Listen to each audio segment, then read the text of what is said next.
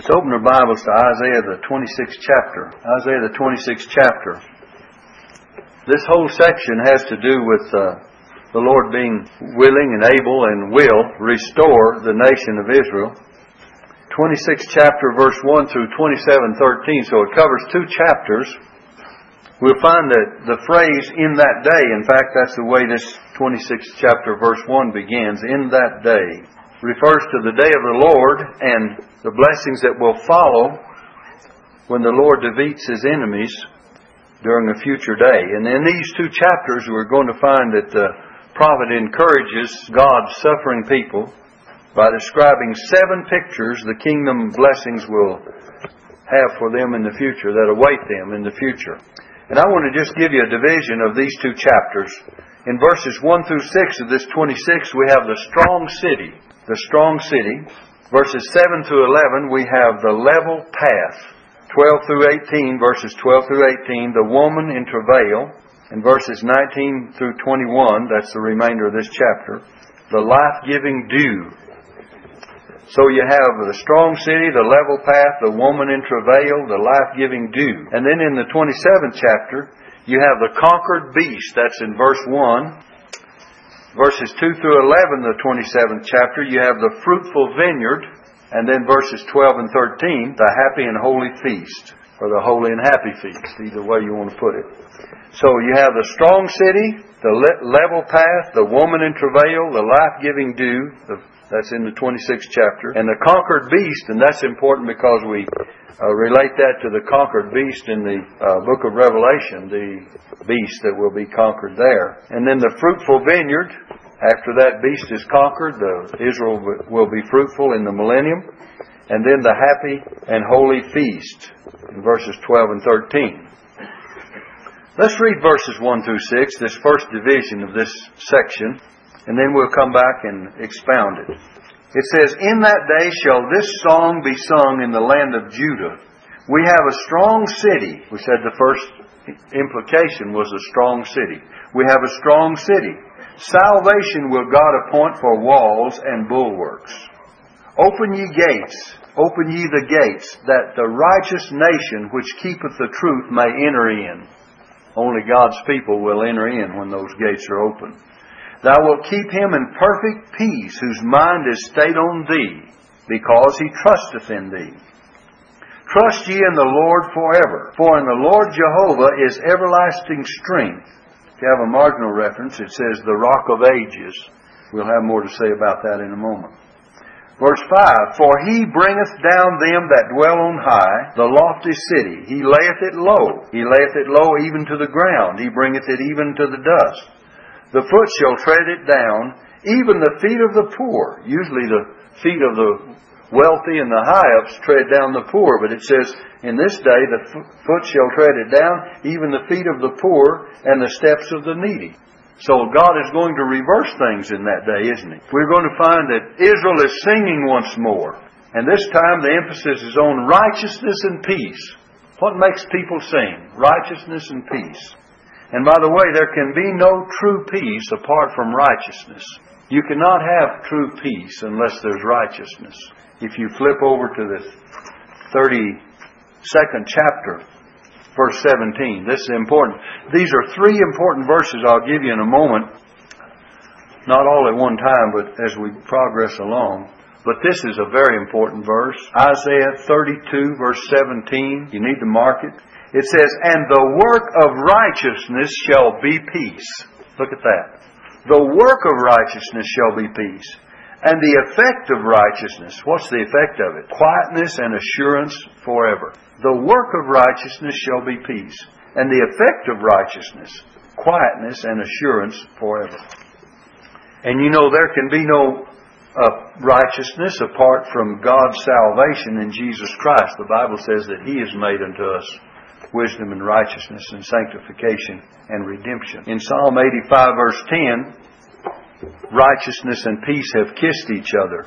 Psalm 85, let me read this one for you. And verse 10. Mercy and truth are met together. Righteousness and peace have kissed each other. These things have been brought together uh, at Calvary's cross. And when Jesus reigns on earth, the promise of uh, Psalm 27, 72 rather, verse 7, Psalm 72, verse 7, will be fulfilled. And it says this In his days shall the righteous flourish and abundance of peace, so long as the moon endureth. So, we're talking about the fact that these two things are very important in the future. And Jesus Christ is the true King of righteousness and King of peace. He is the true Melchizedek. I heard, I read something the other day where I believe it said that that uh, Melchizedek was the Old Testament uh, manifestation of Christ, but the Bible teaches that he was a he was a type of Christ. He is not the person of Christ. A lot of people have said uh, it says this man, referring to Melchizedek, was a type of Christ. And you know, there's many, there are many scriptures that bear this out, and we won't take time to go into it at this time. You know, it says he had neither beginning of days nor end of life, but that didn't mean that. It means that it was not recorded of where his parents came from, and he was a king of righteousness and king of peace. Well, I, I've got off on that. I better try to clarify it now. So, turn to the Hebrews chapter, let's see, 7 verses 1 through 3. Hebrews chapter 7, verse 1 through 3. I don't like to leave people hanging when I talk about something. For this man, uh, for this Melchizedek, king of Salem, priest of the Most High God, who met Abraham returning from the slaughter of the kings and blessed him, to whom also Abraham gave a tenth part of all, first being by interpretation king of righteousness, and after all, that also king of Salem, which is king of peace, without father, without mother, without descent, having neither beginning of days nor end of life, but made like unto the Son of God, abideth the priest continually. Now consider how great this man was, unto whom even Abraham, the, even uh, the patriarch Abraham, gave the tenth of the spoils. So we find that it says several things here that he was likened to the Son of God, and it says, now consider how great this man was, referring back to this particular man and it's talking about, there are other passages of Scripture, but I just wanted to confirm what I said a little bit ago, that he was a type of Christ. So we find that uh, there's a lot of things that we can study about uh, this chapter and this particular section of this chapter, but I want us to look again at this strong city in these first six verses It says, In that day shall this song be sung in the land of Judah. You have uh, chapter 26 of Isaiah. Remember, Judah means praise. And this is the redeemed that will sing a song of praise in the millennium. In this strong city, it says, Salvation will God appoint for walls and bulwarks. And it says, Open ye the gates that the righteous nation which keepeth the truth may enter in. And that's the only ones that shall enter in. And then it says, Thou wilt keep him in perfect peace whose mind is stayed on thee because he trusteth in thee. We go back historically and find that Samaria fell to the Assyrians and Jerusalem to the Babylonians. But this new Jerusalem will be an impregnable city during the day of the Lord. And God will level the lofty cities of the earth, but Mount Zion he will exalt. Notice in verse one, it's talking about a strong city, and then in verse 5 it says, He bringeth down them that dwell on high, the lofty city. The unassailable city of pride will be brought down. And contrast that with the security of the city of God that we find in verse 1. Contrast verse 5 with verse 1 and you'll see that there's a great deal of difference.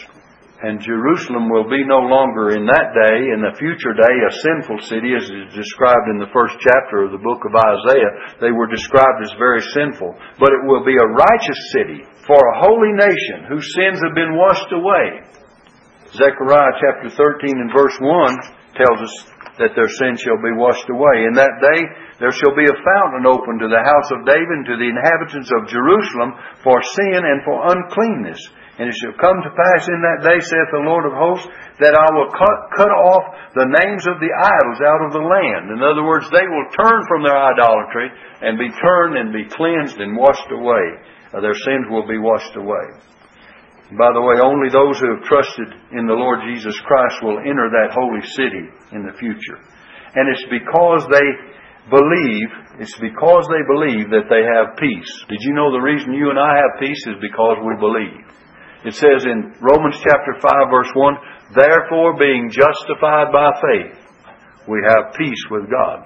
Well, what's the previous verses in the fourth chapter of Romans? It tells us that if we believe on Him who was delivered for our offenses, raised again for our justification, then righteousness, uh, God's imputed righteousness, God will count us righteous. And what is the reason that we have peace? Because we're already counted righteous. And therefore, being justified by faith, Romans 5 1, we have peace with God. You go the last three verses of the fourth chapter of Romans and see the basis of your peace with God. What is the basis of your peace? the righteousness that God substitutes to you and gives to you. You know, there are at least three verses of Scripture that I want you to mark in your Bible and I want you to hang on to. One of them I've quoted, uh, it's not included in three, but I've quoted Romans 5 1, which is very important to center uh, uh, the whole focus of what we're about to say.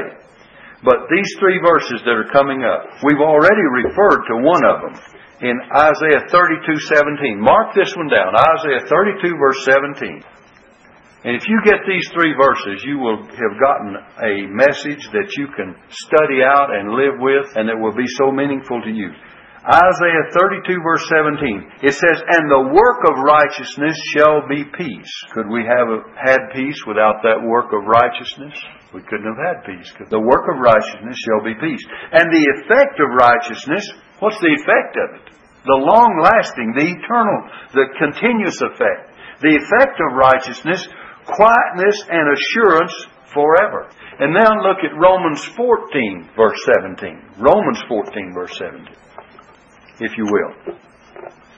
For the kingdom of God is not meat and drink, but look, but righteousness and peace and joy in the Holy Ghost. Remember the poems that Brother Nichols and Sharon read and always pointing and as others have prayed that the peace and the joy that we receive? Look, it says the kingdom of God is not meat and drink. That means it's not physical and material things. It is not food. It's not uh, things that we ordinarily think about. It's not carnal things. But what? But what is it? But righteousness and peace. Notice the order here. But righteousness and peace. And then what? And joy in the Holy Ghost. Now I want to give you one more verse. Isaiah chapter 15 and verse 13. Look at this verse. Now the God of hope fill you with all joy and peace how does it come? Look at that. In believing that ye may abound in hope. Did I give you the one? Romans 15.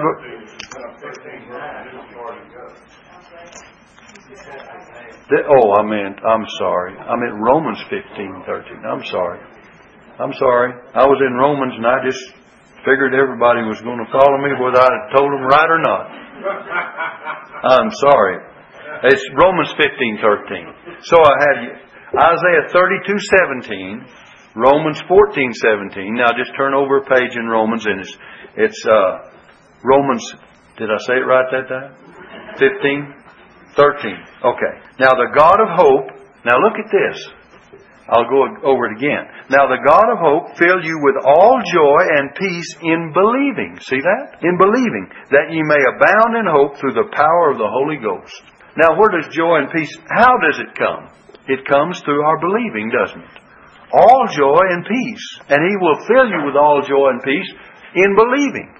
But all these three verses, if you'll go back and forth, and I'll try to clarify them. Isaiah 32:17, Romans 15:13, and Romans 14:17. All three of them. These three verses that I gave you. You have them all? Isaiah 32:17, and I had had them in this order: Romans 14:17, then Romans 15:13. But have make sure you have all three of them down because they're very important.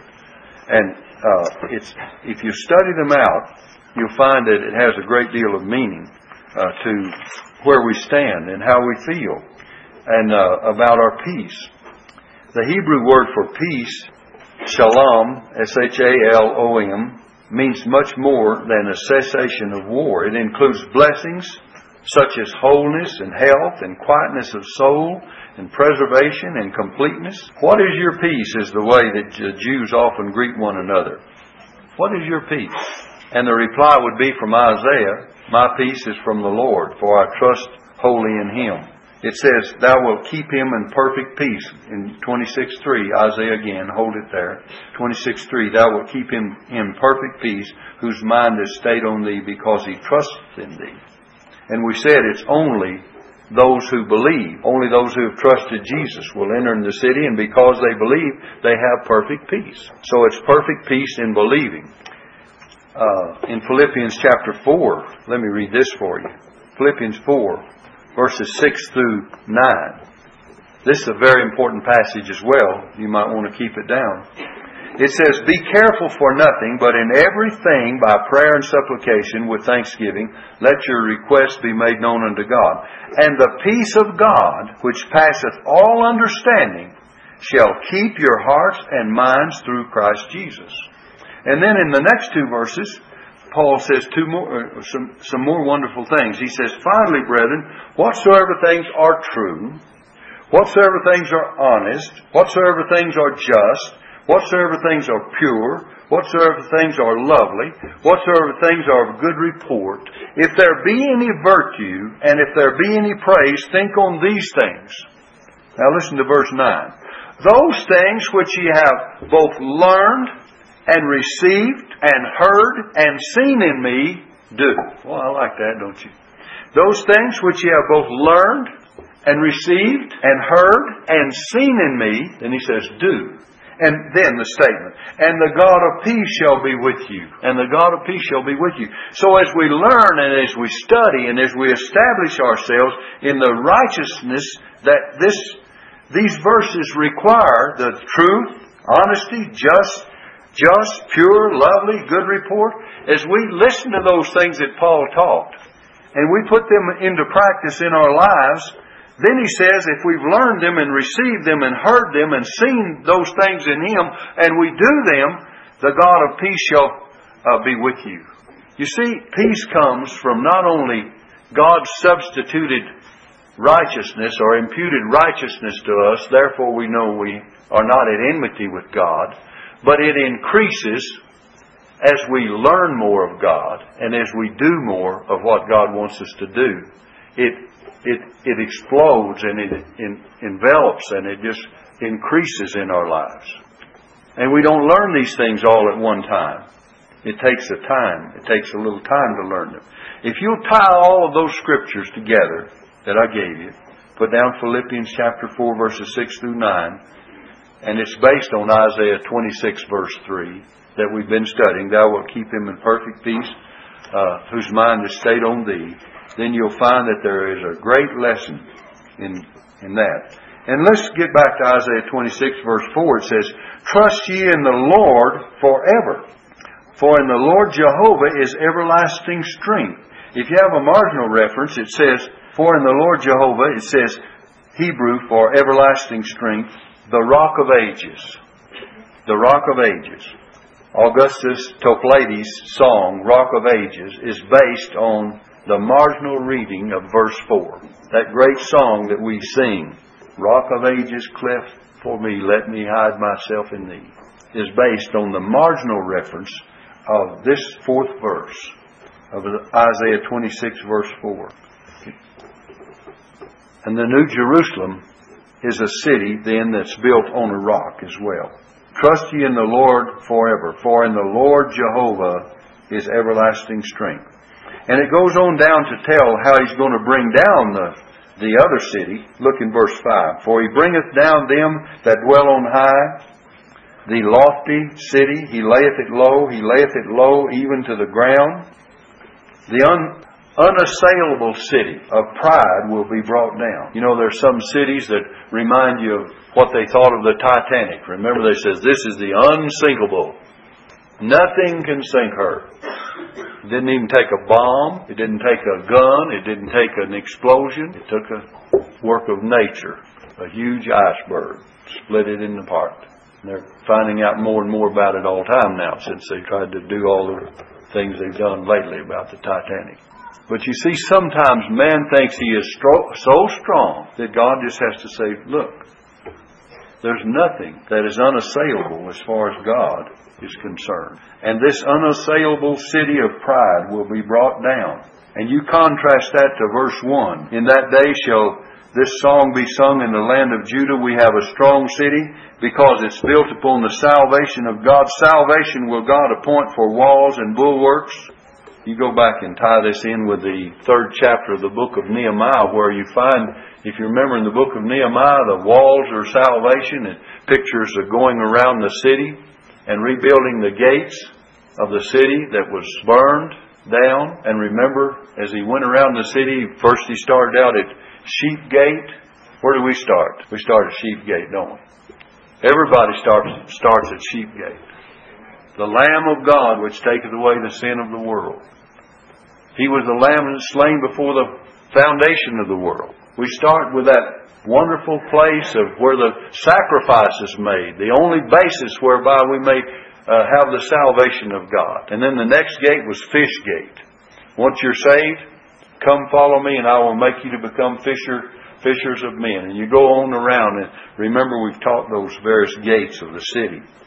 And there's a good lesson in that. I remember Edna's mother used to love to hear me teach on those. Miss Hensley.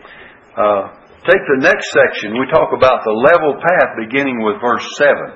It says, The way of the just is uprightness, thou most upright dost weigh the path of the just, the level path. Yea, the way of thy judgments, O Lord, have we waited for thee. In the way of thy judgments have we waited for thee. The desire of our soul is is to thy name and to the remembrance of thee. You know, we've noticed that Isaiah emphasized the highway in Isaiah chapter 11. Turn back to 11 in verse uh, 16. It says, And there shall be an highway for the remnant of his people. There's a highway which shall be left from Assyria, like as it was to Israel in the day that he came up out of the land of Egypt. So God always has a way for his people. And there's going to be a way for God's people in the future. But in Isaiah 26 verse 8 it says, Yea, in the way of thy judgments, O Lord, have we waited for thee. Does it pay to be patient and wait for God? You know, during much of their history, the Jews have traveled a very rough, rough road but there will be a time in the future when God's kingdom is established that God will give them level paths and a smooth way because they will be walking in the will of God and the ways of God. And they will be safe and, and they will uh, be walking in an enjoyable path. And they will wait on the Lord to discern His will. They will yearn for the Lord and worship Him even in the night. And so those that wait upon the Lord. They that wait upon the Lord. Isaiah 40 verse 31 says, shall renew their strength. They shall mount up with wings as eagles. They shall run and not be weary. They shall walk and not faint. And this section, verses 9 through 11 in Isaiah, God wants the world to learn righteousness and He sends His judgment, but people will still not repent even though He wants them to learn righteousness. Look at verse 9. With my soul have I desired thee in the night, yea, with my spirit within me will I seek thee early. For when thy judgments are in the earth, the inhabitants of the world will learn righteousness. When God's judgments are in the earth, what does it say? The inhabitants of the world will learn righteousness. Then it says, Let favor be showed to the wicked, yet will he not learn righteousness. Isn't that amazing? Let favor be showed to the wicked, yet will he not learn righteousness. In other words, though God's purpose is that men learn righteousness, many people will not learn righteousness. They refuse to learn righteousness. And it goes on to say, In the land of uprightness will he deal unjustly, unjustly, and will not behold the majesty of the Lord. Lord, when thy hand is lifted up, they will not see when God lifts up his hand in judgment. But they but they shall see and be ashamed for their envy at the people. Yea, the fire of thine enemies shall devour them. God speaks of a day that even though people rebel, and He shows them His grace in a thousand ways, they'll continue to do evil. Yet He has to, His hand is at work, and they will not see it, and yet He will cause them to see that, that His judgment is coming, but they still will not repent. You turn to Revelation chapter 9. In verse uh, 20 and 21. Let me read this for you. It says, But the rest of the men which were not killed by these plagues, yet repented not of the works of their hands, that they should not worship devils and idols of gold and silver and brass and stone and of wood, which neither can see nor hear nor walk, neither repented they of their murders, nor of their sorceries, nor of their fornication, nor of their thefts. Have you ever heard the idea that some have thrown out that, you know, when God judged people and when things get bad enough, people will repent? Not so. You know, God can just bring judgment till uh, it's, well, if you'll read the context there in Revelation that we're talking about, and let me read those two verses again. The rest of the men which were not killed by these plagues. It refers to all the plagues that God had poured out upon men, and upon the earth. And yet the rest of the men that were not killed by these plagues, it says, uh, yet repented not of the works of their hands. They said, we're just not going to do it. That's rebellion, isn't it? Just open, outright refusal. Back in our context, notice what it says in chapter 26 of Isaiah. And I'll try to keep my scriptures straight. In verse 10 again, it says, Let favor be showed to the wicked, yet will he not learn righteousness. Let favor be showed, yet in the land of uprightness will he deal justly, deal unjustly, and will not behold the majesty of the Lord. Lord, when thy hand is lifted up, they will not see. That refers to the fact they will not repent. They will not see when thy hand is lifted up. But notice in verse 9 it says, For when thy judgments are in the earth, the inhabitants of the earth of the world will learn righteousness. That was God's purpose. God's judgments should teach us to learn righteousness. We've tried to emphasize that earlier in our lesson. The, the righteousness, the effect of righteousness is peace and assurance forever in quietness. The effect of righteousness, quietness and assurance forever. That's the verse I gave you in Isaiah 32, verse 17. But you see, people will not do that. Isn't it awful when people will refuse to the best that God has for them and He'll manifest His mercy and grace in a thousand ways and yet they refuse and He finally has to bring judgment and they still refuse. The Bible says, Paul says, the goodness of God leadeth thee to repentance. Brother Nichols read or mentioned John 3:16 when he first got up. For God so loved the world. Doesn't that make anyone that he gave his only begotten son? That whosoever believeth in him. He gave us the greatest gift. He gave us the greatest simple way to, to be saved and to trust him. And yet, if that will not lead men to repentance, all the judgments and the earthquakes and the fires and the wrath of God Yet they repented not of their sorceries, their idolatries, their wickedness. They continued to rebel. What makes men that way? So it proves to me that it takes a work of grace in man's heart to change him. It takes God's grace to enter into his heart and cause him to, to desire, to want to change and to be saved and to, it's, it's a work of the Spirit of God. We just don't understand it. But God does it. You are where you are today because God worked on the inside of you. The Bible says that we were dead in trespasses and sin. A dead man cannot lift himself up out of the grave.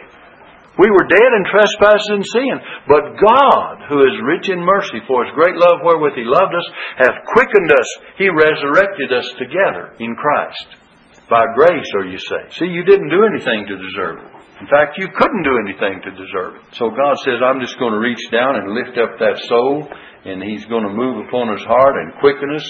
We find that there's an indication of that before we finish this chapter. So we find that there's the fact that God is going to revive and restore Israel in the future. This should help us to remember our promises that God has given us, that He will also restore us and, and bless us. I want you to look at another section. In verse 12, you find it says, Thou wilt ordain peace for us. Thou wilt ordain peace for us, for thou also hast wrought all our works. We find down verse 17 and 18 in our text that this is the condition. They like as a woman with child. In other words, here's a woman in travail. Like as a woman in, with child, that draweth near to the time of her delivery. It is in pain and crieth out in her pains. So have we been in thy sight, O Lord. Verse 18, we have been with child, we have been in pain. We, we have, as it were, brought forth wind. We have not wrought any deliverance in the earth, neither have the inhabitants of the world fallen. So this section deals with a woman in travail because it starts out in verse 12 and it tells us what they have been down in verse 17 and 18. They've been in travail. In verse 13 it says, O Lord our God, other lords beside thee have had dominion over us, but by thee only will we make mention of thy name. Other gods had dominion. The word had dominion means Baal, B-A-A-L, had had dominion over them. And then in verse 14 it says, They are dead. These other gods, they're dead. They shall not live. They are deceased. They shall not rise. Therefore hast thou visited and destroyed them and made all their memory to perish. By the way, let me just detour for a moment and tell you that uh, when it says they are dead, they shall not live, that uh, the various cults round about us take this to prove that you're destroyed in death and your memory perishes. But this is not talking about a physical resurrection. But it means that the lordship of other nations over Israel is forever gone, that those rulers over them was forever gone, that there are no other lords that will ever rise again to domineer over Israel. And it doesn't mean that there shall not be a resurrection. It doesn't mean that the memory of people that die or is perished. It's talking about that their memory is perished because they are dead kings and leaders and rulers and those that were domineering over God's people, and they wouldn't rise again to bother them anymore. They wouldn't rise to power to hurt them anymore. So the uh, people that use this to prove, you know, their theories or doctrines that, that they try to establish are using something that does not pertain to that at all. It does not teach a physical resurrection. It's not even talking about a physical resurrection. When it says they are dead, they shall not live. They are deceased, they shall not rise. It means that they're gone and they'll not bother Israel anymore. Verse 15. Thou hast increased the nation, O Lord. Thou hast increased the nation. Thou art glorified. Thou hast removed it far into all the ends of the earth. Lord, in trouble have they visited thee, they poured out a prayer when thy chastening was upon them. Like as a woman with child that draweth near the time of her delivery, it is, is in pain and crieth out in her pangs. So have we been in thy sight, O Lord. In other words, Israel, the nation, was like a woman in travail, and the agony of the day of the Lord is compared to the pain of a woman travailing in birth. And Isaiah describes the remnant confessing their failures to the Lord because of their sins. And they had been subjected to many Gentile tyrants, but now those tyrants were dead and would not return to enslave them anymore. And God disciplined His people and brought them to a place where they could all whisper their prayers to Him and speak their prayers to Him, but He had heard and delivered them. And Israel was in pain like this woman giving birth, except that their travail produced nothing, and Israel's travail produced repentance and produced in them a restoration. Israel failed to give birth to the blessings God wanted them to them to uh, bring in the world, but during the kingdom age, in the future time, Israel and Mount Zion will be the source of blessing for the whole world. Just because Israel failed in the past doesn't mean she'll fail in the future. And what it, what hindered Israel from bringing the blessings to the world that God wanted them to bring they turned from their sincere worship of the true God and gave their devotion to their idols, and that's what's hindered what hindered their progress in the Old Testament. So we find that they will turn away from their idols and turn to God.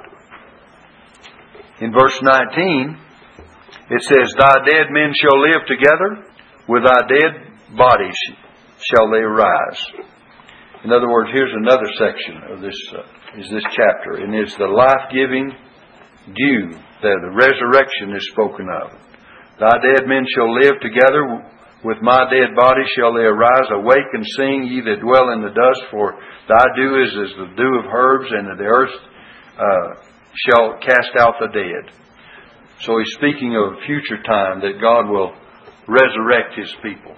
This verse, along with Job 19, verse 26, and Daniel 12 verse 2 teaches the bodily re- resurrection of the Old Testament believers, that they will be resurrected. He will raise their bodies from the dust. In the book of uh, Daniel, chapter 12 and verse 2, it says, And many of them that sleep in the dust of the earth shall awake, some to everlasting life, and some to shame and everlasting contempt. And remember, Job speaks of his resurrection in one place, and he says, I know that my Redeemer liveth, and he says, that after the skin destroys this body, yet in my flesh shall I see God. In other words, he says, God is going to resurrect me even though this body is going to be destroyed. And that's exactly what God is going to do for you and I. We find that there is a resurrection spoken of for all believers in 1 Thessalonians chapter 4. The Bible tells us in Revelation chapter 20 that blessed and holy is he that hath part in the first resurrection. Not only the resurrection that takes place when the rapture comes and the dead in Christ shall rise and we're caught up together to meet the Lord in the air, but the resurrection that takes place of all the martyrs of the tribulation period because it tells us in Revelation 20 verse 4, and I saw thrones, and they that sat upon them, and judgment was given to them, and I saw the souls of them that were beheaded for the witness of Jesus. They're going to be resurrected, and for the word of God, and which had not worshipped the beast. So these are tribulation saints that will be resurrected. Neither had received his mark in their foreheads or in their right in their hands, and they lived and reigned with Christ a thousand years. And in verse 6 it says, Blessed and holy is he that hath part in the first resurrection. And it says, On such the second death hath no power, but they shall be priests of God and of Christ, and shall reign with him a thousand years. So there's a promise of a resurrection not only of the Old Testament saints, but of all of God's people. Now, verse 20 and 21, I want to talk about the shelter that they have, the protection that they have. Notice verse 20 and 21. Come, my people, enter into thy chambers, and shut thy doors about thee. Hide thyself, as it were, for a little moment. In other words, until the indignation be overpassed. God is going to protect his people during all kinds of tribulation. For behold, the Lord cometh out of his place to punish the inhabitants of the earth for their iniquity. The earth also uh, shall disclose her blood and shall no more cover her slain. God says to protect His people, to come into the chambers, and He will protect His people during the tribulation period. Israel has a protection for them during the tribulation period. Let me give you a passage of Scripture in the book of Revelation. Let's see where we can find it. In the uh, 12th chapter and verse 6, God says to the woman, which represents Israel, and, to the, and the woman fled into the wilderness where she had a place prepared of God, a place of protection, that they should feed her there a thousand two hundred and three score days. So the last half of the great tribulation period, God says, Come and into my chambers. He says, I'm going to protect you when this onslaught comes. Let me read Isaiah again. Come, my people, enter into thy chambers, and shut thy doors about thee. Hide thyself, as it were, for a little moment, for just a little while. Until when? Until the indignation be overpassed. So God is going to, He protects us individually, but He's going to protect His nation and His people. And no wonder they were singing in the first verse of this chapter. They were singing a song of praise because of what God was doing for them. For behold, the Lord cometh out of his place to punish the inhabitants of the earth. And he's coming in Revelation chapter 19 and punishes the inhabitants of the earth for their iniquity. The earth also shall disclose her blood. Remember the Revelation 19? And it says, and shall be no, and shall no more cover her slain. We find there's a great judgment that will come. But in the midst of all the judgment, God says His people will enter into a place of safety. If you, we apply this in an individual way to you, to you and I as Christians, God has given us divine protection. In the New Testament, we find that the Bible tells us that uh, who is he that condemneth? It says, who, who is he that condemneth? It is Christ that died. Well, he doesn't condemn us. He died to save us and deliver us from condemnation. And the Bible goes on to say, if God be for us, who can be against us? We quoted this morning and at other times, no weapon that is formed against thee shall prosper. God has given us divine protection.